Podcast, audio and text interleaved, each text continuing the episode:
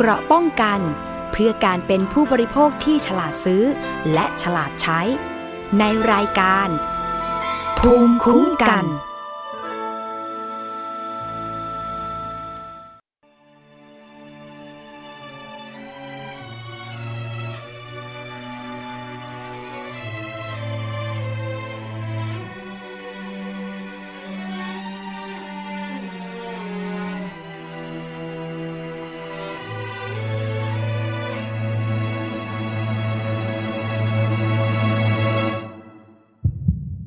บางทีเธอจะยอมใจเย็นๆและฟังฉันสักหน่อย บางวันที่ไม่เจอทำให้เธอต้องเงียบเหงาบ่อยๆ ไม่จริงไม่เลยยังไม่เคยจะไปหาใครๆที่อย่าไปคิดอะไร ก็อยากให้รู้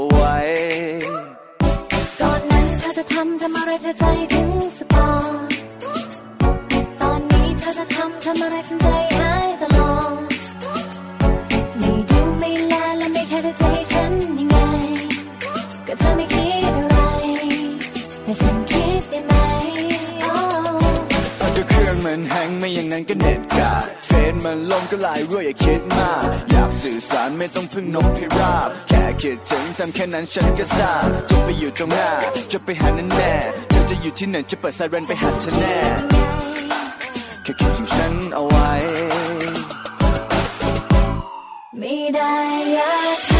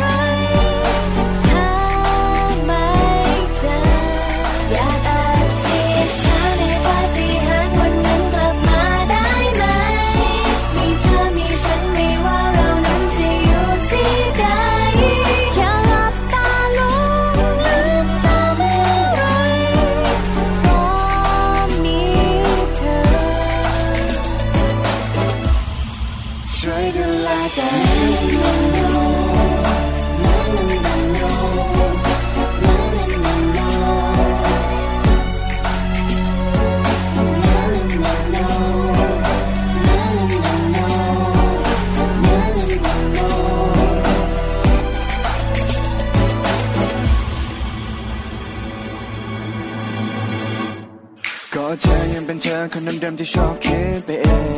ง และเธอยังเป็นเธอคนเดิมๆคนที่ง้อไม่เก่งแค่คำคำเดียวเป็นอะไรที่มันพูดไม่ออกก็อยากจะซึ้งจะบอกแต่เธอพูดก่อนไหมโอ้อ่าก็เครื่องมันแฮงไม่อย่างนั้นก็เน็ตกาดเฟซ มันลงก็ไหลน์รั่วอย่าคิดมาก อยากสื่อสารไม่ต้องพึ่งนกพิราบ แค่คิดถึงทำแค่นั้นฉันก็ทราบจะไปอยู่ตรงหน้า จะไปหานั่นแน่เธอจะอยู่ที่ไหนจะเปิดไซเรนไปหาเธอแน่แค่คิดถึงฉันเอาไว้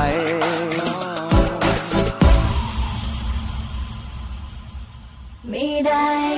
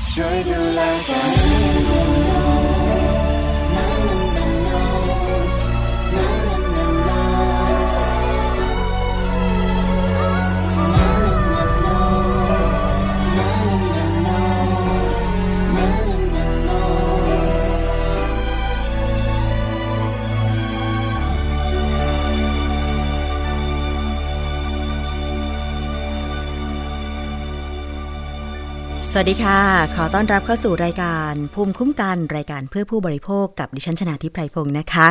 พบกันเป็นประจำทางวิทยุไทย PBS ค่ะ รับฟังทางออนไลน์ได้เลยนะคะ ที่ www.thaipbsradio.com แอปพลิเคชัน Thai PBS Radio ค่ะ แล้วก็ฟังผ่านสถานีวิทยุต่างๆ ที่เชื่อมโยงสัญญาณนะคะ ต้องขอบคุณทุกสถานีเลย ไม่ว่าจะเป็น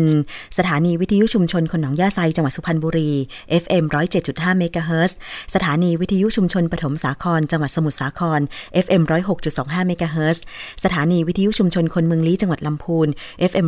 103.75เมกะเฮิรตซ์สถานีวิทยุชุมชนเทศบาลทุ่งหัวช้างจังหวัดลำพูน FM 106.25เมกะเฮิรตซ์นะคะ แล้วก็สถานีวิทยุชุมชนเมืองนนสัมพันธ์จังหวัดนนทบุรีค่ะ FM 99.25 และ 90.75เมกะเฮิรตซ์สถานีวิทยุชุมชนคลื่นเพื่อความมั่นคงเครือข่ายกระทรวงกลาโหม จังหวัดตราด FM 91.5เมกะเฮิรตซ์และยังมีสถานีวิทยุในเครือ R Radio หรือวิทยาลัยอาชีวศึกษา 142 สถานีทั่วประเทศนะคะ ที่เชื่อมโยงสัญญาณ ภูมิคุ้มกันกันอยู่ ต้องขอบพระคุณมาก ๆ ค่ะ รายการภูมิคุ้มกันเป็นรายการเพื่อผู้บริโภคนะคะทุกเรื่องทุกราวปัญหาหรือว่าเรื่องดีๆ ของผู้บริโภคก็ติดตามรับฟังกันได้ วันนี้เริ่มต้นด้วยเพลงรักติดไซเรนค่ะ อาจจะวัยรุ่นหน่อยแต่คุณผู้ฟัง หลายคนก็กำลังติด นะคะซีรีส์เรื่องนี้กันอยู่ เพลงก็เพราะนะคะแถมท่าเต้นก็โดนใจวัยรุ่นจริง ๆ เลยนะคะ ก็เลยนำมาฝากกัน ฟังเริ่มต้นรายการแบบนี้ แต่ว่าสาระเนื้อหาของรายการอัดแน่นเช่นเคยค่ะ คุณผู้ฟัง พูดถึงเรื่องของ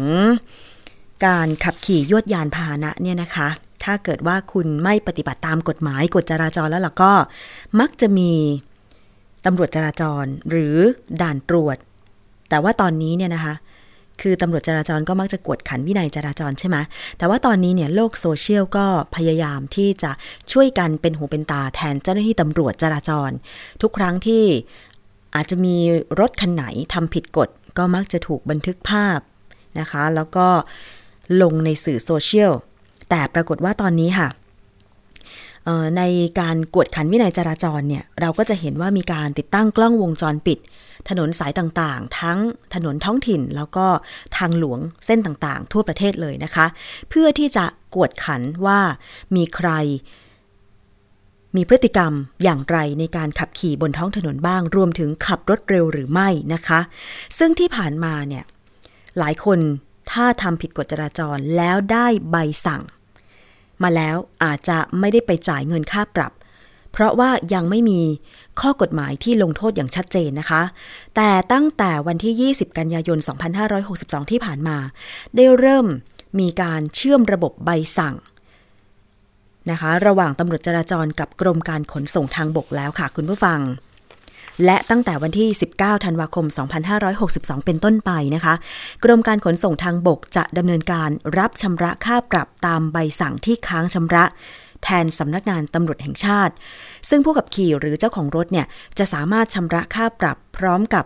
การชำระภาษีประจำปี ได้ที่สำนักงานขนส่งทุกแห่งทั่วประเทศนะคะ คุณผู้ฟัง กรมการขนส่งทางบกค่ะ และสำนักงานตำรวจแห่งชาติ พยายามเชื่อมต่อระบบให้กรมการขนส่งทางบก มีอำนาจ ในการรับชำระค่าปรับที่ค้างชำระตามใบสั่ง แทนสำนักงานตำรวจแห่งชาติ โดยใช้เวลากว่า 2 ปีนะคะ และตั้งแต่ 20 กันยายน 2562 ที่ผ่านมา ระบบของทั้งสองหน่วยงานได้เชื่อมต่อกันแล้ว ตามพรบจราจรทางบก พุทธศักราช 2522 ข้อมูลใบสั่งที่ค้างชำระทั้งหมด จะถูกส่งไปที่กรมการขนส่งทางบกนะคะ โดยระหว่างนี้ทั้งสองหน่วยงานก็จะต้องเร่งกำหนดหลักเกณฑ์ ขั้นตอนและวิธีการต่างๆ ร่วมกันให้แล้วเสร็จภายใน 90 วัน ก่อนที่จะมีผลบังคับใช้ในวันที่ 19 ธันวาคม 2562 นี้ค่ะ สำหรับผู้ขับขี่หรือเจ้าของรถนะคะ ที่อาจจะทำผิดกฎจราจร ถูกบันทึกภาพจากกล้อง CCTV ได้เนี่ยนะคะ ก็จะต้องชำระค่าปรับพร้อมกับชำระภาษีประจำปี ที่สำนักงงานขนส่งทุกแห่งทั่วประเทศ หากผู้ขับขี่ยังไม่พร้อม กรมการขนส่งทางบกจะออกเครื่องหมายแสดงการเสียภาษีฉบับชั่วคราวให้ แต่ใช้ได้เพียง 30 วันเท่านั้นนะคะ หลังจากนั้นก็ต้องชำระค่าปรับที่สถานีตำรวจทุกแห่ง หรือช่องทางอื่น เช่น ทางไปรษณีย์หรือเคาน์เตอร์เซอร์วิสหรือตู้ ATM และแอปพลิเคชันของธนาคารกรุงไทยภายใน 30 วัน และเมื่อชำระค่าปรับแล้วก็สามารถรับเครื่องหมายแสดงการเสียภาษีประจำปี หรือป้ายวงกลมฉบับจริง ได้ภายหลังนะคะ แต่ถ้าหากผู้ขับขี่มั่นใจว่า ไม่ได้กระทำความผิดตามที่ระบุในใบสั่ง สามารถทำหนังสือโต้แย้งข้อกล่าวหาได้ภายใน 15 วันค่ะ ก็หมายความว่าที่ผ่านมาเนี่ยเมื่อใครทำผิดกฎจราจร เช่น ขับรถเร็วไม่ว่าจะเป็นทางหลวงเส้นต่างๆ หรือแซงช่วงเส้นทึบนะคะหรือทำผิดกฎอย่างอื่นเนี่ยนะคะบางทีเนี่ยก็ได้ใบปรับส่งไปถึงบ้านใช่ไหมใบใบสั่ง เพื่อให้ไปชำระค่าปรับ แต่ที่ผ่านมาหลายคนก็วางใจไงเนี่ยฉันไม่ต้องไปจ่ายค่าปรับ แต่ฉันก็ต่อภาษีได้นะคะ แต่ต่อไปนี้จะไม่ได้แล้ว ถ้าใครได้ใบสั่งแล้วไม่ อุทธรณ์หรือทำหนังสือโต้แย้งภายใน 15 วัน แสดงว่า คุณยอมรับว่าได้ทำผิดจริง ก็ต้องชำระค่าปรับตามใบสั่งนั้นนะคะ แต่ว่าถ้ามั่นใจ หรือว่ารู้อยู่แล้วว่าตัวเองทำผิดนะคะ เช่น ถนนช่วงนี้ขับเกิน 120 กิโลเมตร เดี๋ยวนี้มันมีนะ ถนนหลวง ไม่ว่าจะเป็นภาคเหนือภาคอีสานภาคใต้ ภาคอื่นนี่ฉันไม่รู้อะแต่ภาคเหนือเนี่ยเดี๋ยวนี้กล้องเยอะมาก เมื่อก่อนจะติดกล้อง CCTV เพื่อตรวจจับว่ารถคันไหนขับเร็วเกินกฎหมายกำหนด ตรงช่วงสะพานลอยใช่ไหมแต่ปรากฏว่าตอนนี้เอากล้องสะพานลอยออกนะ แต่ไปติดหลังสะพานลอย คือดิฉันเห็นค่ะช่วงจังหวัดกำแพงเพชรเนี่ย อันนี้ประสบกับตัวเองนะคะ กล้องเอาออกแล้วนะ ตรงสะพานลอยแต่ปรากฏว่ากำลังเร่งขึ้นไปเลยนะคะเร่งเครื่องขึ้นไป ปรากฏ อืม มีกล้องหลังสะพานลอย ซึ่งตั้งขึ้นมา โดยใช้เสาไม่ติดกับสะพานลอยละ ห่างออกไปสักประมาณ 20-30 เมตรอะค่ะ เป็นช่วงจังหวะกำลังเหยียบคันเร่งพอดีเลยนะคะหลายคนอาจจะวางใจแต่ก็ไม่รอดพ้นค่ะ นอกจากนี้ผู้ขับขี่ยังสามารถตรวจสอบใบสั่งจราจรจำนวนค่าปรับแล้วก็ช่องทางการชำระนะคะ ได้จากเว็บไซต์ใบสั่งจราจรออนไลน์สำหรับประชาชนที่เรียกชื่อย่อว่า e-ticket พื่อให้ประชาชนได้ศึกษาข้อมูลแล้วก็ตรวจสอบกันได้ ซึ่งการเชื่อมโยงข้อมูลเนี่ยจะบันทึกข้อมูลการกระทำผิดของผู้ขับขี่ บันทึกค่าปรับที่ค้างชำระตามใบสั่ง การตัดคะแนนความประพฤติของผู้ขับขี่ และการพักใช้ใบอนุญาตขับขี่ ซึ่งจะทำให้ผู้ขับขี่เกรงกลัว และเคารพกฎหมายมากขึ้น ส่งผลให้อุบัติเหตุทางท้องถนนลดลงนะคะ คุณผู้ฟังลดลงจริงหรือเปล่าไม่รู้ แต่เมื่อใดก็ตามที่เกิดอุบัติเหตุทางท้องถนนนะคะ ผู้ประสบเหตุเนี่ย นอกจากจะมีประกันภัยภาคสมัครใจ รถทุกคันก็ต้องมีประกันภัยภาคบังคับ เพื่อที่ว่าเวลาเกิดอุบัติเหตุแล้วก็จะได้รับการชดเชยเยียวยานะคะ ไม่ว่าจะบาดเจ็บนะคะกรณีรักษาพยาบาล กรณีสูญเสียรายได้ในขณะที่รักษาพยาบาล หรือแม้แต่ญาติผู้ที่เสียชีวิต ทีนี้การที่จะขอรับการชดเชยต่างๆ ค่ะ คุณผู้ฟัง นอกจากประกันภัยภาค บังคับ ประกันภัยภาคสมัครใจ ก็ยังมีบริษัทกลาง คุ้มครองผู้ประสบภัยจากรถนะคะที่มาดูแลเรื่องของการชดเชยเยียวยาความเสียหายจากผู้ประสบภัยทางท้องถนนหรืออุบัติเหตุ ทางท้องถนนนั่นเองนะคะ ซึ่งในวันที่ 27 ถึง 29 กันยายน 2562 นี้ค่ะ จะมีการจัดงานนะคะ สัปดาห์ประกันภัยปี 2562 ขึ้น ใช้ชื่องานว่าพลิกโฉมประกันสุขภาพด้วยเทคโนโลยีประกันภัยนะคะ ที่ฮ5 Impact เมืองทองธานี แล้วก็มีบริษัทประกันภัย ต่างๆ ที่จะไปร่วมออกบูธมีผลิตภัณฑ์ประกันภัย ประกันสุขภาพต่างๆ ที่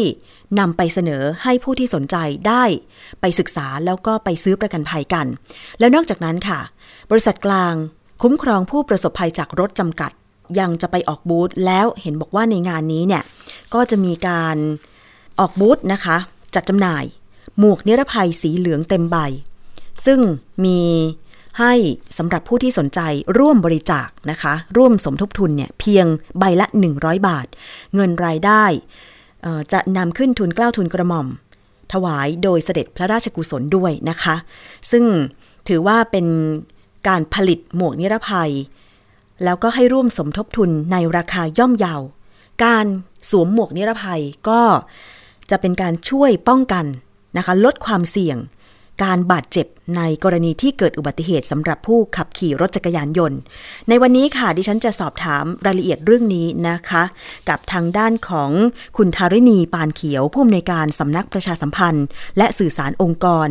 บริษัทกลางคุ้มครองผู้ประสบภัยจากรถจำกัดค่ะ สวัสดีค่ะ คุณธาริณีคะสวัสดีค่ะ ค่ะ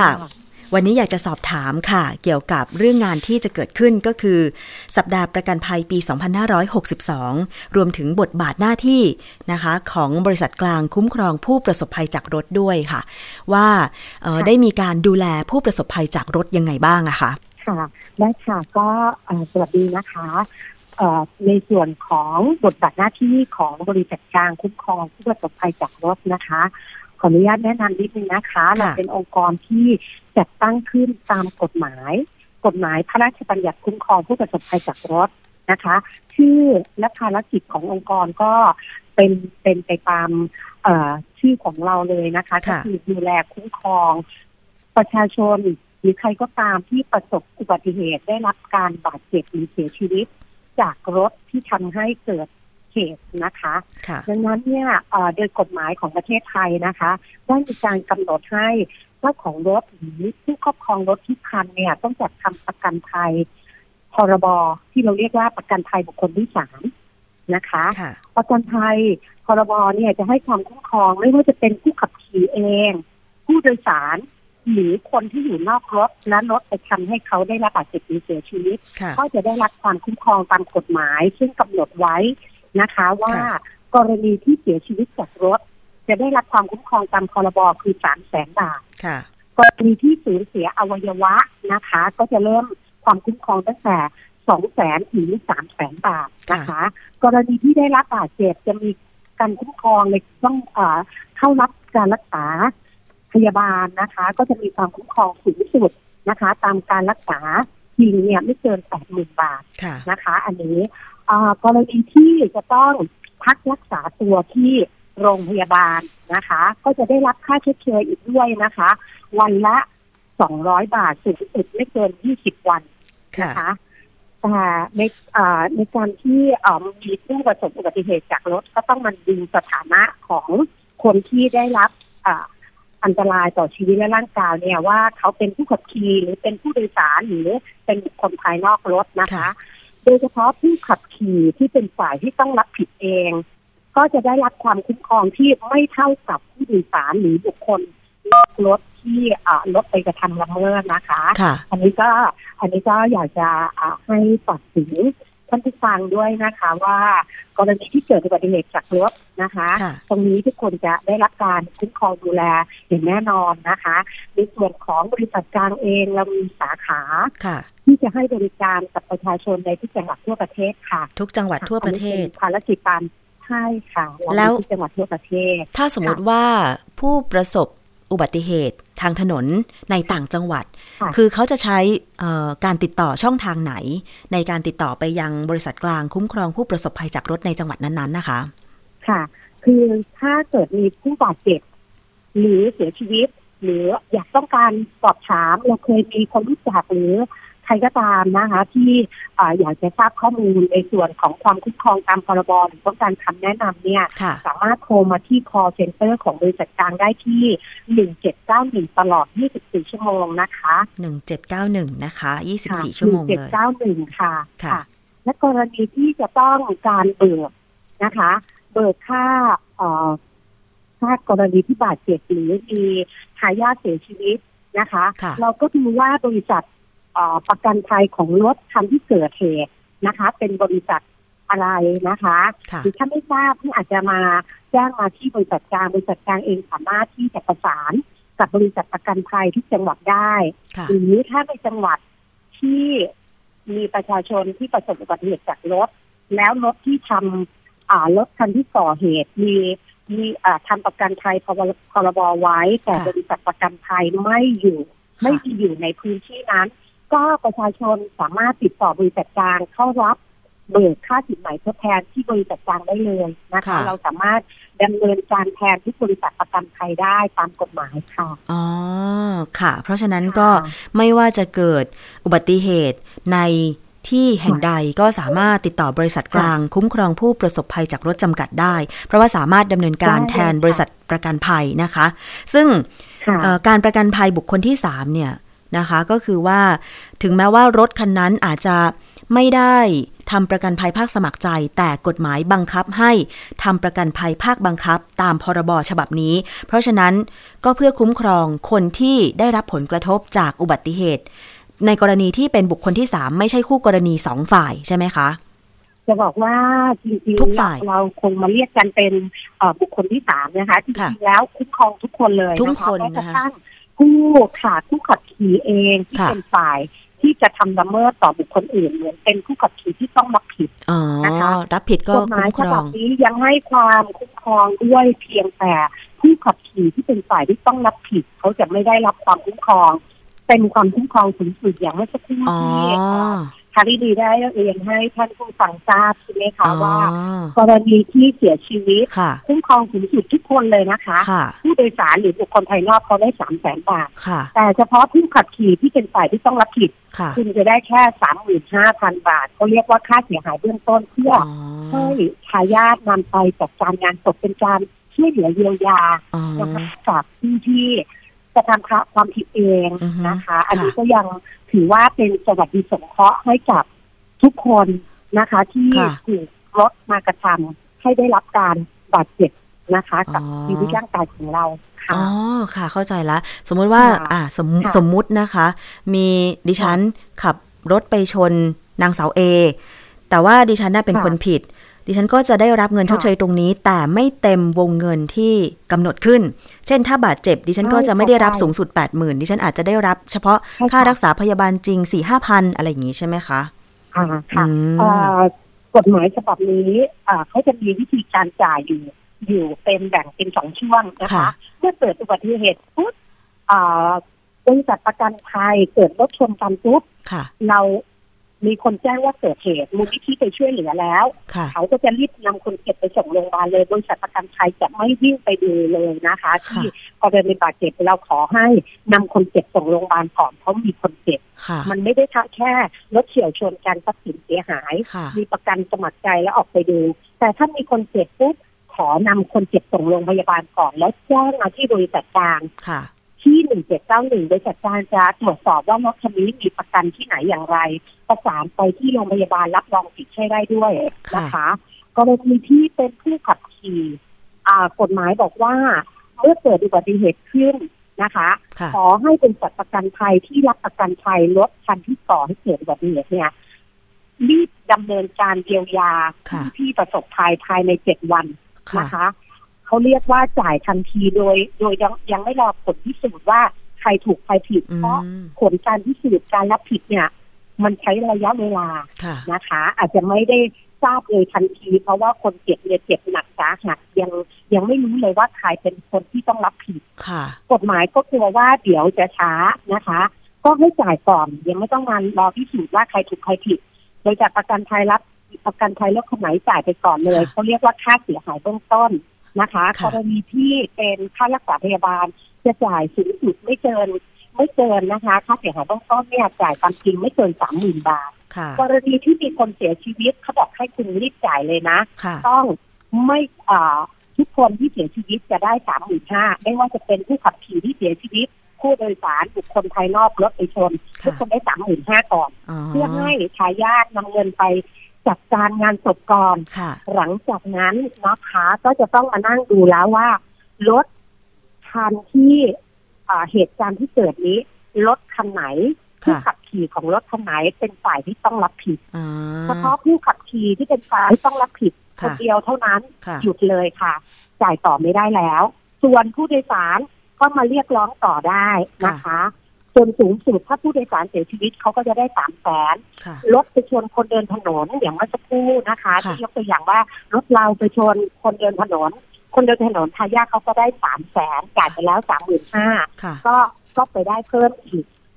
สองแสนหกหมื่นห้าพันบาทเขาจะรวมสามหมื่นห้าที่จ่ายไปแล้วด้วยอ๋ออย่างนี้เป็นต้นนะคะค่ะค่ะเพราะว่ารายละเอียดมันค่อนข้างมากอะนะคะ คุณธารินีคะค่ะเพราะฉะนั้นเนี่ยค่ะประชาชน ก็ต้องมาเรียนรู้ว่าสิทธิเบื้องต้นกรณีประสบอุบัติเหตุทางท้องถนนประสบภัยจากรถเนี่ยเบื้องต้นจะได้อะไรบ้าง เพราะว่ามันเคยมีกรณีที่คนประสบเหตุบางทีอาจจะไม่ทราบข้อมูลแล้ว ปรากฏว่าค่ะไม่รู้จะช่องทางจะติดต่อตรงไหน หรือแม้แต่การไปแจ้งความ ที่สถานีตำรวจก็ไม่สามารถทำได้โดยเฉพาะในพื้นที่ต่างจังหวัด โดยเฉพาะถนนสายรองต่างๆนะคะผอธารินี อันเนี้ยดิฉันได้ฟังได้ยินจากเอ่อคนในต่างจังหวัดเลย เพราะว่าดิฉันเป็นคนต่างจังหวัดอะนะคะ เวลากลับบ้านเนี่ยค่ะแล้ว คนแถวบ้านเล่าให้ฟังว่าที่โน่นที่นี่เกิดอุบัติเหตุ เราก็สงสัยว่าเอ๊ะแล้วเขาได้รับค่าชดเชยเยียวยาความเสียหายอย่างไรก็เลยสอบถาม ปรากฏว่า ไม่ได้ไปแจ้งความ ไม่กล้าไปกลัวเสียเวลา แล้วก็ไม่รู้สิทธิ์ตัวเองด้วยว่าเนี่ยสามารถที่จะเเรียกร้องการชดเชยได้ เพราะว่าตอนนี้กฎหมายไทยของเราก็คุ้มครองผู้ประสบภัยจากรถทุกกรณีแล้วแบบนี้ค่ะพอธารินีคะค่ะค่ะก็ยินดีนะคะ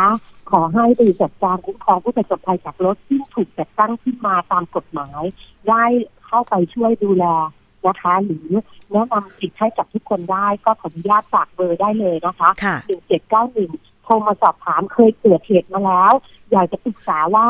เอ๊ะเกิดเหตุมาตั้งนานแล้วสิทธิ์จะยังคงมีอยู่ไหมอย่างไร ก็ติดต่อมาได้ตลอดเลยนะคะ เรายินดีที่จะปรึกษาและให้คำแนะนำ ฟรีนะคะ ไม่ค่ะไม่มีค่าใช้จ่ายใด ๆ ค่ะ อ๋อ ค่ะ ดีเลยนะคะค่ะจะได้ช่วยกระจายค่ะประชาสัมพันธ์ตรงนี้ไปเพราะว่าภูมิคุ้มกันของเราเนี่ยมีสถานีวิทยุในต่างจังหวัดร้อยกว่าสถานี ที่รับรายการไปเผยแพร่ต่อในจังหวัดต่างๆนะคะ อันนี้ก็ค่ะฝากประชาสัมพันธ์จากพอธารินีจาก บริษัทกลางคุ้มครองค่ะผู้ประสบภัยจากรถได้ ถึงแม้ว่าประสบอุบัติเหตุเอ่อนานมาแล้วนะคะ ไม่ทราบว่าจะยังมีสิทธิ์เรียกร้องการชดเชยหรือไม่โทรไปเลยนะคะ ที่หมายเลขโทรศัพท์ 1791 ใช่ไหมคะค่ะใช่ค่ะค่ะ แล้วสอบมีเจ้าถาหมน้าที่รับสายตลอด 24 ชั่วโมงค่ะโอ้ค่ะดีเลยค่ะ ค่ะ แล้วสอบถามนิดนึงค่ะ ที่จะไปร่วมงานเอ่อสัปดาห์ประกันภัยปี 2562 ตรงนี้บริษัทกลางนี่เห็นบอกว่ามีหมวกกันน็อกนะคะ ที่ให้ประชาชนร่วมสมทบทุนในราคาย่อมเยาวด้วยตรงนี้เป็นยังไงคะคือด้วยภารกิจของบริษัทกลาง ตามที่คุ้มครองผู้ประสบภัยจากรถบริษัทกลางจะมีข้อมูลของผู้ที่มาใช้สิทธิ์นะคะ เราก็เลยจะทราบในเรื่องของประชาชนที่เอ่อ ที่เกิดอุบัติเหตุ โดยส่วนใหญ่แล้วจะเกิดมาจากรถจักรยานยนต์ค่ะดังนั้นเนี่ยเกิดเพราะด้วยรถจักรยานยนต์เขามีปริมาณมากนะคะ แล้วเอ่อส่วนหนึ่งรถจักรยานยนต์ก็จะทำความผิดเองก็ส่วนหนึ่งส่วนหนึ่งก็มีผู้อื่นที่มาทำให้เขาได้รับอันตราย คือเขาไม่ได้ผิดเลยแต่รถใหญ่มาชนเขา อันนี้จะมีอีกเป็นจำนวนมากค่ะดังนั้นอะไรล่ะคะที่จะเป็นอุปกรณ์ที่จะไปโปรเทคเขา ก็จะมีหมวกนิรภัยนี่แหละค่ะ ที่ทางบริษัทกลางเราได้เริ่มของการที่เอ่อจากการที่เรามีหน้าที่แค่ดูแลเยียวยา เมื่อมีคนที่ประสบเหตุแล้วเราก็จ่ายสินไหมตามกฎหมายให้กับประชาชนค่ะพอพอเราได้รับทราบข้อมูล ตรงนี้มาเป็นระยะเวลาหนึ่งบริษัทกลาง เริ่มออกไปทำหน้าที่ในการป้องกันค่ะนะคะทำยังไงให้ประชาชนปลอดภัยนะคะ เพราะว่า เขาควรจะมีอุปกรณ์อะไรเข้าไปดูแลบริษัทกลางได้ร่วมได้ทำเริ่มทำนะคะ โครงการเอ่อส่งเสริมการสวมหมวกนิรภัยนะคะ เรียกว่าทำโครงการเสริมสร้างวัฒนธรรมความปลอดภัยทางถนนเพื่อสร้างความยั่งยืนต่อไปค่ะนะคะ เราทำเรื่องหมวกเป็นเรื่องแรกก่อนทำมาเอ่อโดยโดยเอ่อทำโครงการถวายในหลวงนะคะ ตั้งแต่ของในหลวงรัชกาลที่เก้าจนเป็นปัจจุบัน นะคะค่ะในหลวงรัชกาลที่สิบเราก็ยังทำในเรื่องของหมวกนิรภัยนะคะ โดยที่เราอยากให้ประชาชนได้มีส่วนร่วมค่ะหมวกราคา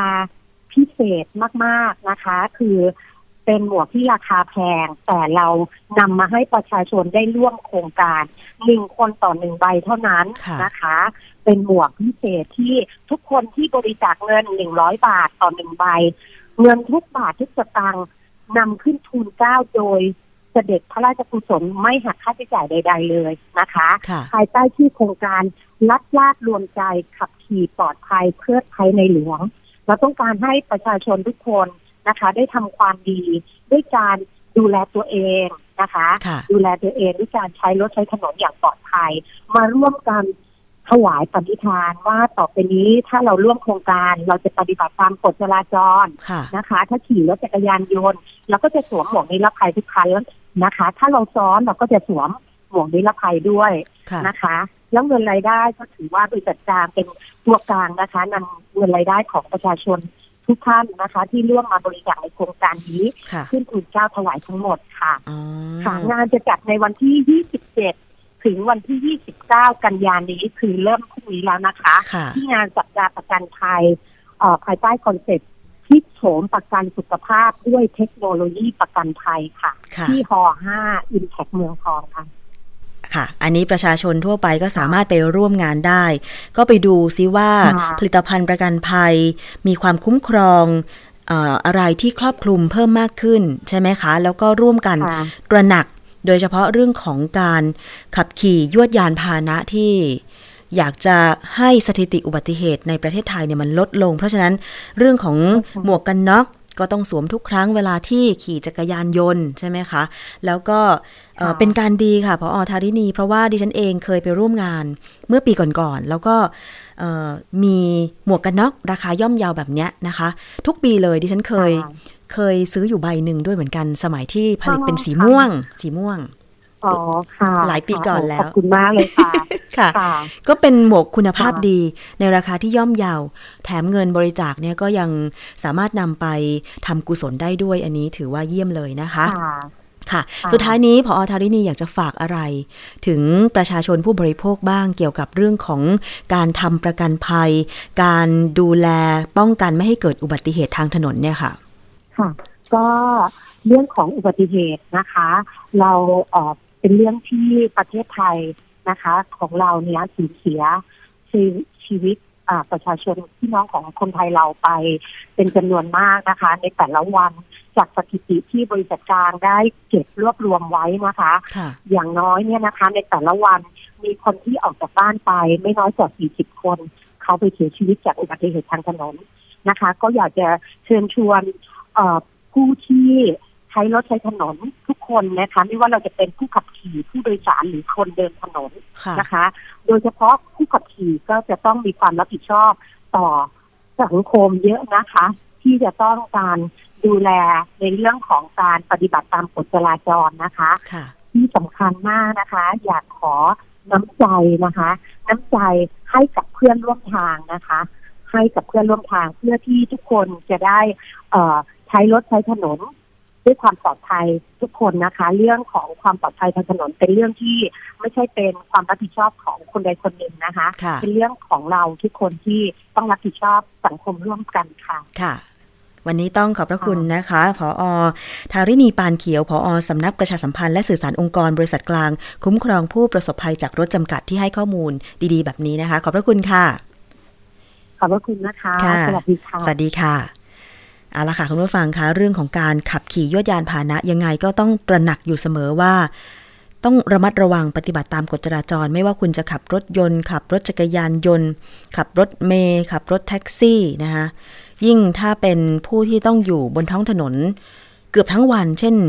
บริการขนส่งสาธารณะเนี่ยอันนี้คงจะรู้คงจะเห็นพฤติกรรมของคนขับรถมามากแล้วนะคะเพราะฉะนั้นก็อยากจะให้ ผู้ขับขี่รถสาธารณะ เป็นตัวอย่างด้วยเหมือนกัน เป็นตัวอย่างให้คนขับขี่คนอื่น เพราะว่า เรื่องง่าย ๆ เช่น เวลาจะเปลี่ยนช่องจราจรจะเลี้ยวซ้ายเลี้ยวขวาก็เปิดไฟเลี้ยว แค่เนี้ยทำได้ไหมนะคะมันไม่ยาก คือต้องบอกให้คันหลังที่ตามเรามาเนี่ยได้รับทราบด้วย ว่าเราจะเลี้ยวซ้ายเลี้ยวขวาจะเปลี่ยนเลนซ้ายเลนขวา หรือคุณจะหยุดหรือคุณจะทำอะไรก็ต้องให้สัญญาณ รถด้วยนะคะ อย่าให้คนอื่นต้องเดาใจคุณว่า เอ๊ะ คันนี้มันขับคล่อมเลนไปทางซ้าย มันจะไปซ้ายไหมหรือมันจะตรงไปอะไรอย่างเงี้ย มันลำบากในการเดาใจ อย่าเปิดไฟเลี้ยวในใจนะ อย่าเปิดไฟเลี้ยวในใจดิฉันขอย้ำเพราะว่าดิฉันเกือบจะชนท้ายตั้งหลายทีละ คือชอบเปิดไฟเลี้ยวในใจอะเดาใจไม่ถูกนะคะ ขอให้ขอให้โยกคันคันเปิดไฟเลี้ยวนิดนึงจะซ้ายจะขวาหรือจะจอดฉุกเฉินอะไรก็ว่าไป ก็ต้องให้สัญญาณ กระพริบนิดหนึ่งนะคะ คุณผู้ฟัง เอาละค่ะจบจากเรื่องของการประกันภัยนะคะ มาดูกันที่เรื่องของอาหารและยากันนิดหนึ่ง คุณผู้ฟังมันมีการจับกลุ่มนะคะเครือข่ายลักลอบนำเข้าโบท็อกซ์แล้วก็ฟิลเลอร์ผิดกฎหมาย แล้วก็มีการมาโฆษณาทางสื่อออนไลน์นะคะ นายแพทย์ธเรศกรัษนัยรวิวงค์ค่ะ เลขาธิการ คณะกรรมการอาหารและยาหรืออย. ร่วมกับกองบังคับการปราบปรามการกระทำความผิด เกี่ยวกับการคุ้มครองผู้บริโภคหรือบก.ปคบ.นะคะ เขาได้ถแถลงเรื่องของการเข้าตรวจค้นจับกลุ่ม การลักลอบนำเข้าและจำหน่ายโบท็อกซ์และฟิลเลอร์ผิดกฎหมายผ่านสื่อสังคมออนไลน์ ไปจับกลุ่มกันที่คอนโดมิเนียมย่านห้วยขวางนะคะ แล้วก็ ไปพบของกลางแบ่งเป็น 3 กลุ่มค่ะ ก็ได้แก่ ยาที่ขึ้นทะเบียนตำรับยา อย่างเช่น วิตามิน B รวมชนิดฉีด เช่นโบท็อกซ์ฟิลเลอร์ กลุ่มยาไม่มีทะเบียน เช่นโบท็อกซ์ฟิลเลอร์ คอลลาเจน กลูตาไทโอน วิตามินซี lipo นะคะ และสุดท้ายก็คือเครื่องสำอางที่ไม่แสดงฉลากภาษาไทย และเครื่องสำอางที่แสดงฉลากภาษาไทยไม่ครบถ้วนไม่ถูกต้องนะคะ ซึ่งเรื่องนี้เภสัชกรหญิง สุภัทราบุญเสริม รองเลขาธิการออยนะคะ กล่าวเตือนประชาชนอีกครั้งหนึ่งค่ะ ให้ระมัดระวังเลย ถ้าเกิดว่าคุณสนใจเข้ารับบริการ สถานเสริมความงามคลินิกความงามต่างๆ เนี่ยนะคะ หากมีความประสงค์จะฉีดสารใด ๆ เพื่อความสวยความงาม นะคะ ควรจะเข้ารับบริการฉีดกับสถานพยาบาลที่มีใบอนุญาต ประกอบสถานพยาบาลตามกฎหมาย เลือกคลินิกที่มีแพทย์ผู้เชี่ยวชาญ จะต้องเป็นแพทย์ จะต้องเป็นนายแพทย์หรือแพทย์หญิงนะ ถ้าเป็นแบบผู้ช่วยแพทย์ก็ไม่ใช่นะคะ ทันตแพทย์ก็ไม่ใช่ ถ้าเขาไม่ได้เป็นไม่ได้ไปเรียนต่อทางด้านการฉีดสารเสริมความงามเหล่านี้นะคะแล้วก็จะต้องอยู่ประจำ คลินิกนะคะ ก่อนการฉีดเนี่ยจะต้องสอบถาม และที่สำคัญคือขอดูตัวยา ที่จะใช้ฉีดว่ามีการขออนุญาต มีการอนุญาตตามกฎหมายหรือไม่นะคะ คือถ้าขึ้นทะเบียนถูกต้องตามกฎหมายจากออยเนี่ยก็แสดงได้แบบที่ไม่ต้องไปหลบเลย บางคลินิกเนี่ยนะคะ พอเราสอบถามไปใช้โบท็อกยี่ห้ออะไรนำเข้าจากไหน ขอดูได้ไหม เขาจะบอกว่า อุ้ย ไม่ได้ ขอดูไม่ได้ แช่อยู่ในตู้อะไรอย่างเงี้ย ซึ่งมันไม่ใช่นะคะ ถ้าคลินิกที่บริสุทธิ์ใจ ขออนุญาตเปิดคลินิกถูกต้อง ขออนุญาตในการที่จะนำสารเข้ามาฉีดอย่างถูกต้องเนี่ย ก็ต้องให้ผู้รับบริการได้ดูก่อนนะคะ แล้วก็ห้ามไปซื้อสารเหล่านี้เช่นโบท็อกซ์หรือฟิลเลอร์ มาใช้เอง หรือฉีดกับหมอเถื่อน เพราะอาจจะเสี่ยงต่อการเสียชีวิตนะคะ เพราะว่าการฉีดอะไรก็ตามบนใบหน้าเนี่ยต้องดำเนินการโดยแพทย์ เนื่องจากบนใบหน้ามีกล้ามเนื้อเล็ก ๆดำเนินการโดยพยาบาลไม่ได้นะ ไม่ได้เลย ดิฉันเคยได้ยินเพื่อนเล่าให้ฟังว่ามีบางสถานพยาบาลเนี่ยรับฉีดโบท็อกซ์โดยคุณพยาบาล ไม่ได้เด็ดขาดต้องเป็นแพทย์ เท่านั้นนะคะ เพราะเพราะพยาบาลบางคนเนี่ยอาศัยว่าเคยเป็นผู้ช่วยแพทย์มา แล้วก็คิดว่าตัวเองทำได้ ซึ่งจริง ๆทำไม่ได้ เพราะหลักสูตรการเรียนพยาบาลกับแพทย์เนี่ยต่างกันนะคะ คุณผู้ฟัง เราจะมั่นใจกับคนที่ได้ร่ำเรียนมาหรือไม่ได้ร่ำเรียนมาอันนั้นคิดเอาเองเนาะ คือเขาบอกว่าการฉีดอะไรก็ตามบนใบหน้าเนี่ยนะคะ ใบหน้ามีกล้ามเนื้อเล็ก ๆ และเส้นเลือดจำนวนมาก จึงต้องฉีดด้วยความระมัดระวัง หากเกิดอันตรายจากการแพ้ ทางสถานพยาบาลจะได้รับผิดชอบ และช่วยเหลือได้อย่างทันท่วงทีค่ะ ซึ่งการทำผิดกฎหมายยาปี 2510 นำเข้าและขายยาที่ไม่ได้ขึ้นทะเบียนตำรับยานำเข้าและขายยาแผนปัจจุบันโดยไม่ได้รับอนุญาตจำหน่ายเครื่องสำอางที่ไม่แสดงฉลากภาษาไทย และเครื่องสำอางที่แสดงฉลากภาษาไทยไม่ครบถ้วนไม่ถูกต้องนะคะ อันนี้มีกฎหมายควบคุมก็คือพระราช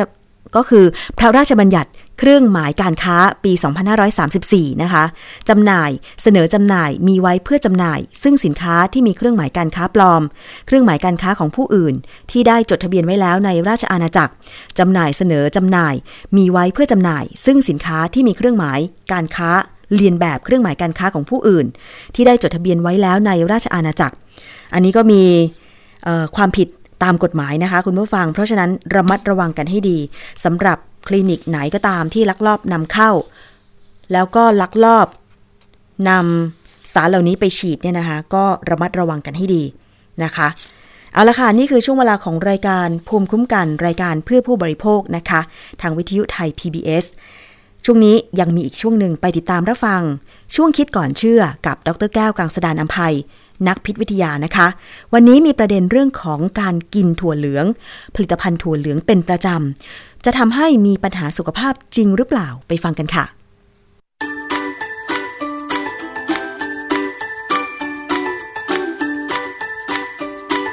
ช่วงคิดก่อนเชื่อ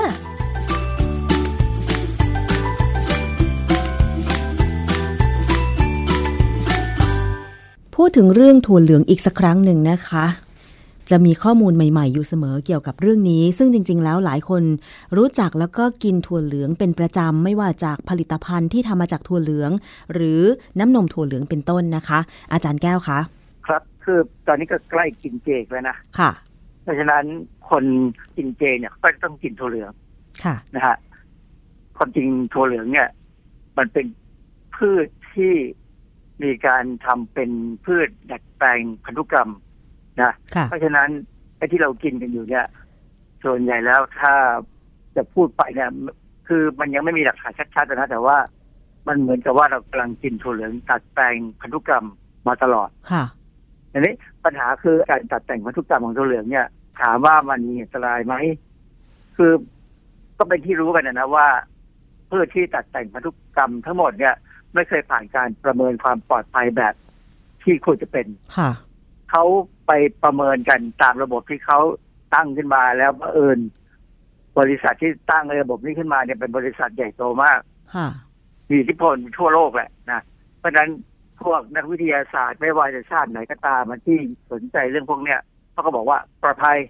มันก็ผ่านมาเรื่อยๆนะแล้ว WHO ยังยอมรับว่าปลอดภัยเลย เพราะฉะนั้นเราก็พูดกันยากอะนะค่ะแต่ครั้นี้ตัวเหลืองเนี่ย วิธีตัดต่อพันธุกรรมของมันเนี่ย มันไม่เหมือนกับพืชอย่างอื่น คือถั่วเหลืองเนี่ย ปกติเวลาเขาปลูกเนี่ยเขามักจะใช้ยาฆ่าวัชพืชค่ะ ตัวหนึ่ง ซึ่งตอนเนี้ยเป็นหนึ่งในสามที่เรากำลังจะเลิกใช้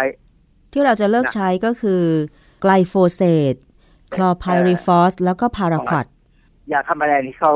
สามารถใช้กับไอ้ถั่วเหลืองที่ตัดแต่งพันธุกรรมได้คือไกลโฟเซตค่ะ ถ้าเราดูดูไอ้การตัดแต่งพันธุกรรม ถ้าดูในลักษณะทางด้านวิชาการเนี่ย มันก็ไม่น่าจะมีปัญหาค่ะและตัวถั่วเหลืองไม่มีปัญหาแต่ปัญหามันอยู่ที่ว่ามีคนตั้งประเด็นว่า ถ้าเขาเอาไกลโฟเซตเนี่ยฉีดฆ่าวัชพืชรอบๆได้เนี่ย มันจะตกค้างอยู่บนถั่วเหลืองไหมค่ะ แต่ว่าผมก็พยายามดูข้อมูลเนี่ยนะเอ่อมีข้อมูลการวิเคราะห์ถั่วเหลืองที่เขากินกันในยุโรปคือยุโรปเขาก็ซื้อถั่วเหลืองมาจากบราซิล มาจากอเมริกามาจากก็สองประเทศเนี่ยเป็นประเทศหลักที่ส่งถั่วเหลืองค่ะ ก็ยังพบมันอยู่ในระดับไม่ถึงขั้นเป็นอันตราย แต่หมายความว่าเจอเหมือนกัน ค่ะมันก็คืออย่างว่าสารสารเคมีสารพิษเนี่ยนะโดยธรรมชาติแล้วเนี่ย เรากินเข้าไปเนี่ยสมมติมนุษย์มนุษย์กินเข้าไปหรือแม้กระทั่งสัตว์เนี่ยกินเข้าไปเนี่ย เรามีระบบทำลายทิ้งได้ ถ้าไม่มากพอไม่มากเกินไปค่ะเพราะฉะนั้นก็ต้องเสี่ยง แต่ว่าประโยชน์จากการกินถั่วเหลืองเนี่ย มันก็ยังดูเกินกว่าความเสี่ยงที่จะมีปัญหา ซึ่งปัญหามันยังไม่ชัดเจน และปริมาณมันก็ดูเหมือนจะไม่เกิน เพราะฉะนั้นสิ่งที่ควรกินเจตอนนี้ก็คือ เวลาจุดธูปจุดเทียนภาวนาเจ้าบูชาเจ้าเนี่ยนะก็ขอให้ภาวนาว่าอย่าให้ถั่วเหลืองมีสารพิษอยู่เลยแต่ละกันนะ ผมก็กินฮะเพราะว่าในนมถั่วเหลืองเนี่ยมันจะมีสารที่ช่วยประโยชน์หลายอย่างที่จะพูดถึงนะ ค่ะ มันมีข้อมูลไหมคะว่าถั่วเหลืองที่เราปลูกกันในสมัยก่อนก่อนที่จะมีการตัดแต่งพันธุกรรมเนี่ยค่ะ ถ้ากินมากๆแล้วมันจะเกิดผลอย่างไรกับร่างกาย แล้วเปรียบเทียบกันกับในยุคที่มีถั่วเหลืองตัดแต่งพันธุกรรมแล้วเนี่ย มันมีข้อมูลอะไรเปรียบเทียบกันไหมคะ ข้อมูลหลักที่มีแน่ๆเลยก็คือว่าฝรั่งเนี่ยเจอว่าคนทั้งเอเชียเนี่ยกินถั่วเหลืองมากค่ะแล้วเป็นมะเร็งเต้านมน้อยกว่าคนทางตะวันตก ค่ะเพ ราะฉะนั้นเนี่ยไอ้นี่คือประเด็นที่สำคัญมากว่าถั่วเหลืองเนี่ยหรือผลิตภัณฑ์ถั่วเหลืองเนี่ยมันช่วยลดความเสี่ยงของการเป็นมะเร็งเต้านมของผู้หญิงทางเอเชีย ค่ะ เพราะมันมีการตัดแต่งพันธุกรรมเข้าไปเนี่ย มันก็เลยไปสร้างปัญหาสร้างความเสี่ยงขึ้นมาทำให้เวลาผู้บริโภคจะกินเนี่ย ต้องทำการพิจารณาว่ามีความเสี่ยงกับประโยชน์เนี่ยทางไหนมากกว่ากันค่ะ ก็จริงๆแล้วเนี่ย ประโยชน์มันยังมีมากกว่า อืครัมบค่ะอันนี้ไอ้ข้อมูลที่อยู่ในเน็ต ข้อมูลที่อยู่ในคลิปใน YouTube เนี่ยเขามักจะพูดถึงเรื่องความเสี่ยงต่อการเกิดมะเร็ง ที่อยู่ภายใต้อิทธิพลของฮอร์โมนไฟโตเอสโตรเจนนะในถั่วเหลืองเนี่ย มีสารสารธรรมชาติที่ออกฤทธิ์ได้เหมือนฮอร์โมนเอสโตรเจนเราเรียกว่าไฟโตเอสโตรเจน ซึ่งความจริงไฟโตเอสโตรเจน เนี่ยมีในพืชหลายชนิดนะประเด็นที่สำคัญที่ เขาไม่ได้พูดต่อคือคนพูดเขาอาจจะไม่รู้เรื่องก็ได้ วันเนี้ยผมก็ไปใช้เวลาสี่ห้าชั่วโมงอะดูข้อมูลจริง ๆ ว่า เจ้าไฟโตเอสโตรเจนที่อยู่ในพืชต่างๆรวมทั้งถั่วเหลืองเนี่ย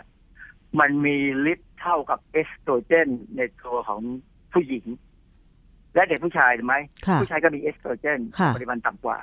นะปรากฏว่าไฟโตเอสโตรเจนที่อยู่ในพืชเนี่ย มีฤทธิ์ของการเป็นเอสโตรเจนเนี่ย ต่ำกว่าเอสโตรเจนในมนุษย์ค่ะเป็นพันเท่า เพราะฉะนั้นการที่จะมาบอกว่าการกินผลิตภัณฑ์ถั่วเหลืองและเสี่ยงต่อการเป็นมะเร็ง ที่อยู่ภายใต้อิทธิพลของฮอร์โมนเอสโตรเจน อย่างมะเร็งเต้านมมะเร็งมดลูกหรือรังไข่อะไรก็ตามเนี่ยนะมันเป็นไปไม่ได้ อืมจริง ๆ แล้วเนี่ยอย่างที่ผมก็อยากผมเคยเล่าไปหลายครั้งแล้วเหมือนกันว่า ไอ้เจ้าไฟโตเอสโตรเจนในถั่วเหลืองเนี่ย มันสามารถจะจับกับตัวรับ บนอวัยวะหรือบนเซลล์ในมนุษย์เนี่ย ได้ดีกว่า หรือเท่ากับเอสโตรเจนของมนุษย์ค่ะแต่จับแล้วมันจับมันจับแล้วมันไม่ออกฤทธิ์หรือออกฤทธิ์ได้น้อยมากค่ะ เพราะฉะนั้นเนี่ย มันเลยกลายเป็นไปแย่งที่จับของฮอร์โมนเอสโตรเจน ซึ่งอันเนี้ยจะเป็นประโยชน์กับคนที่มีบริเวณรับเอสโตรเจนมากเกินจำเป็นค่ะ คือผู้หญิงเนี่ย ถ้ามีบริเวณรับเอสโตรเจนมากๆเนี่ยนะ โอกาสที่เอสโตรเจนจะออกฤทธิ์จนเพิ่มความเสี่ยงของการเป็นมะเร็งเต้านมมะเร็งมดลูกเนี่ย ก็จะสูงขึ้น ดังนั้นการกินผลิตภัณฑ์ถั่วเหลืองเนี่ย คือการเข้าไปบรรเทาอิทธิพลของเอสโตรเจนที่ผู้หญิงผลิตขึ้นมาในช่วงแต่ละเดือนแต่ละเดือน อ๋อครับคือร่างกายของเราเนี่ยก็ผลิตเอสโตรเจนในแต่ละเดือน หรือแต่ละบุคคลก็จะมากน้อยต่างกันไป อย่างนี้เหรอคะอาจารย์ ผู้หญิงจะผลิตเอสโตรเจนทุกเดือนเพราะเพราะมันจะเป็นตัวที่ควบคุมรอบเดือนค่ะเอสโตรเจนกับอีกตัวหนึ่งคือโปรเจสเตอโรนเนี่ย จะเป็นตัวที่ช่วยกันทำงานทำให้ ผู้หญิงที่เขาที่อยู่ในวัยเจริญพันธุ์เนี่ยเอ่อสร้างผนังมดลูกให้หนาขึ้นค่ะเพื่อเตรียมรับการฝังตัวของตัวอ่อนถ้ามีการปฏิสนธิค่ะแต่ถ้าไม่มีการปฏิสนธิเนี่ย ผนังมดลูกที่มันสร้างขึ้นมามันก็จะลอกออกมาเป็นเลือดประจำเดือนค่ะเอสโตรเจนที่มันเอาออกมาทำงานแบบเนี้ย มันมาจากไหน มันก็มาจากไข่ที่อยู่ในรังไข่และหลุดออกมาจากบริเวณที่มันอยู่ หลุดออกมาแล้วก็มาอยู่ในในมดลูกเตรียมพร้อมจะเป็นการปฏิสนธิไอ้ตรงแผลที่มันหลุดออกมาเนี่ย เป็นบริเวณที่เราเรียกว่า corpus luteum เนี่ยจะเป็นบริเวณที่จะสร้างเอสโตรเจนออกมา เพราะฉะนั้นผู้หญิงที่อยู่ในวัยเจริญพันธุ์เนี่ย corpus luteum เนี่ยจะเป็นตัวคุมปริมาณเอสโตรเจนที่จะปล่อยออกมาว่ามากหรือน้อยค่ะมันขึ้นอยู่กับพันธุกรรมของแต่ละคนนะฮะเพราะฉะนั้นโดยสรุปแล้วเนี่ย ไฟโตเอสโตรเจนในถั่วเหลืองเนี่ย มันจะเป็นตัวช่วยลดความเสี่ยงของการเป็นมะเร็ง อืมค่ะนะเขาบอกว่าของผู้ชายก็น่าจะมีผลต่อมะเร็งต่อมลูกหมากด้วยอ๋อ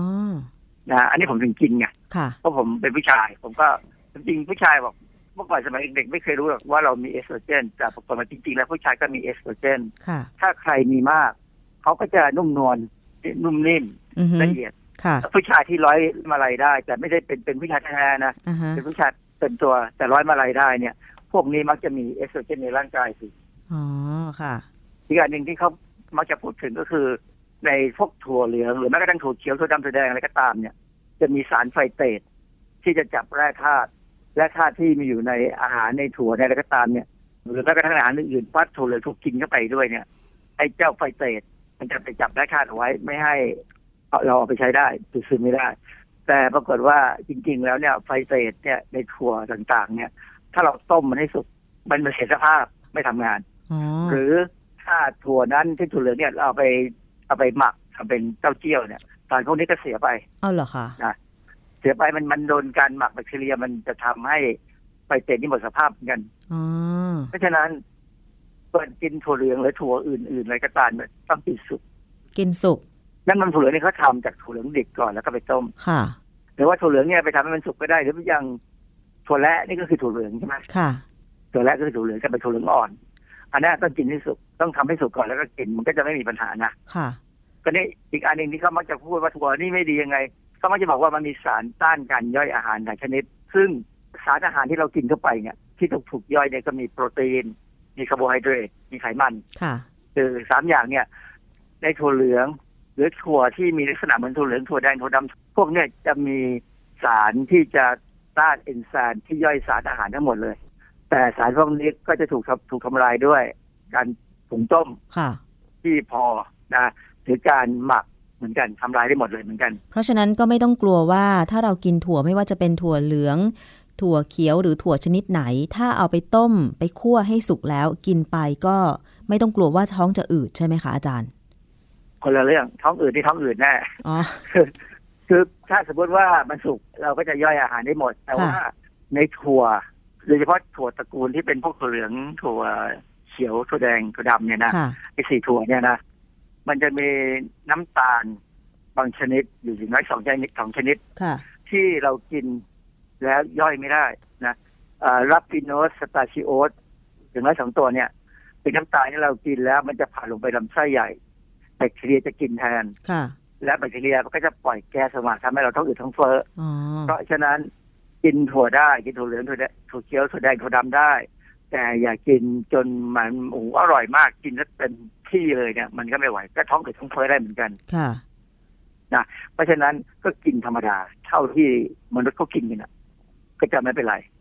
นะแต่ว่าอ้าวก็กลับมาอีกว่า ถ้าเราเอาถั่วพวกเนี้ยไปหมักสาร แม้กระทั่งน้ำตาลที่ผมว่ามันย่อยไม่ได้เนี่ย ก็จะถูกแบคทีเรียย่อยให้หมดเลยค่ะก็จะกลายเป็นเป็นถั่วที่กินได้อยังอินเดียเนี่ยเขาเอาเขามีการเอาถั่วเหลืองเนี่ยไปหมัก และทำเป็นผลิตภัณฑ์อาหาร ซึ่งกินแล้วไม่มีปัญหาค่ะผมเคยมีเพื่อนแขกคนหนึ่งทำวิจัยทำการทำวิจัยนิพนธ์ระดับปริญญาเอกเนี่ยเขาเอาหนูมาเลี้ยง กลุ่มหนึ่งเขาให้กินถั่วเหลืองดิบแต่กลุ่มหนึ่งเขาให้กินถั่วเหลืองที่หมักแล้วค่ะนะ แล้วเขาก็วัดว่าหนูพวกเนี้ย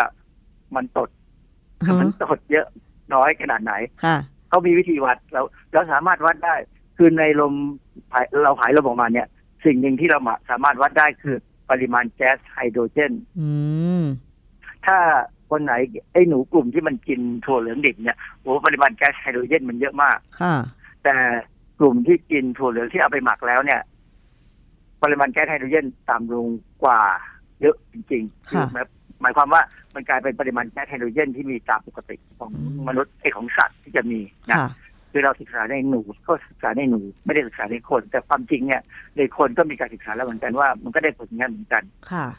แต่นี่คือมันเหมือนกับว่าเราสามารถแก้ปัญหาถั่วเหลืองได้ หรือถั่วอื่นๆเนี่ยกินเข้าไปเนี่ยเราเรามีวิธีแก้แต่ว่าจะมีกรณีหนึ่งก็คือว่า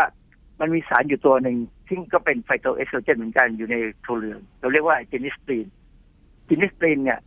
มันเป็นไฟโตเอสโตรเจน และมันก็ทนความร้อนได้พอสมควร เพราะฉะนั้นเรากินถั่วเหลืองเข้าไปเนี่ย สิ่งที่เราได้จากประโยชน์จากจินิสตีนคือ สารตัวเนี้ยมันช่วยตัดท่อน้ำเลี้ยงหมายความว่าตัดเส้นเลือดฝอยที่จะไปเลี้ยงเซลล์มะเร็งหมายความว่าถ้าเรามีมะเร็งอยู่ในตัวเราโดยที่เราไม่รู้ค่ะมะเร็งเนี่ย เซลล์มะเร็งเนี่ยมันสามารถจะส่งสารบางชนิด ไปกระตุ้นให้เส้นเลือดใหญ่ สร้างเส้นเลือดฝอยมาหามัน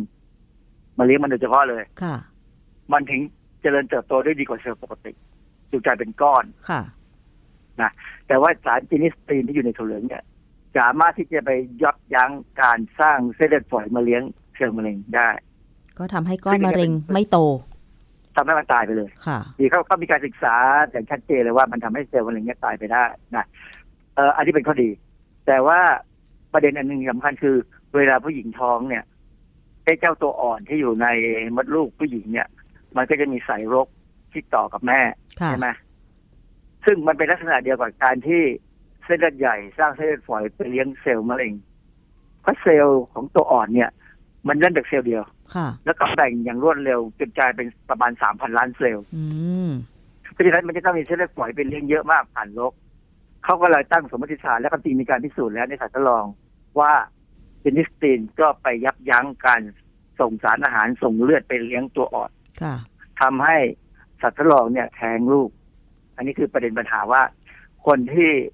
คิดว่าจะตั้งท้องนะคิดว่าจะจะต้องมีลูกให้ได้แน่ๆนะค่ะประเด็นหนึ่งก็คืออาจจะต้องงดหรือลดปริมาณการกินพวกถั่วเหลืองลง กินเจก็อย่ากินถั่วเหลืองนะแล้วไปกินโป รตีนอย่างอื่นแทนค่ะก็มีโปรตีนอย่างอื่นอยู่เช่นโปรตีนจากข้าวสาลีอะไรพวกนี้ก็ยังมีอยู่ค่ะ เพราะฉะนั้นกินถั่วเหลืองควรกินให้เป็น ความรู้ต้องหามาอ่าน ค่ะ ว่าคุณจะกินยังไง คนโบราณเขากินยังไง แต่ว่าเรื่องเจนิสเตนเนี่ยคนโบราณไม่รู้หรอกเพราะฉะนั้นมันเป็นเรื่องใหม่ที่ว่า ถึงจะไม่ถึงจะมีการทดลองในคนเพราะเราทำในคนไม่ได้ให้คนแท้งนี่ทำไม่ได้ค่ะแต่เราดูจากสัตว์ทดลองแล้วเนี่ย มันมีแนวโน้มโอกาสเลี่ยงได้เราก็ควรจะเลี่ยง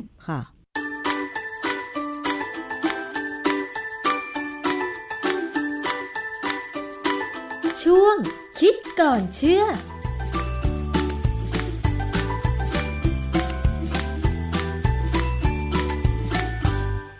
ละนี่ก็คือช่วงคิดก่อนเชื่อกับดรแก้วกังสดานนภัยนักพิษวิทยานะคะ ติดตามรับฟังกันได้เป็นประจำ ข้อมูลทางวิทยาศาสตร์ งานวิจัยต่างๆ ที่น่าสนใจแล้วก็เป็นประโยชน์ แล้วก็สามารถนำมาปรับใช้ในการดำรงชีวิตของเราได้ค่ะ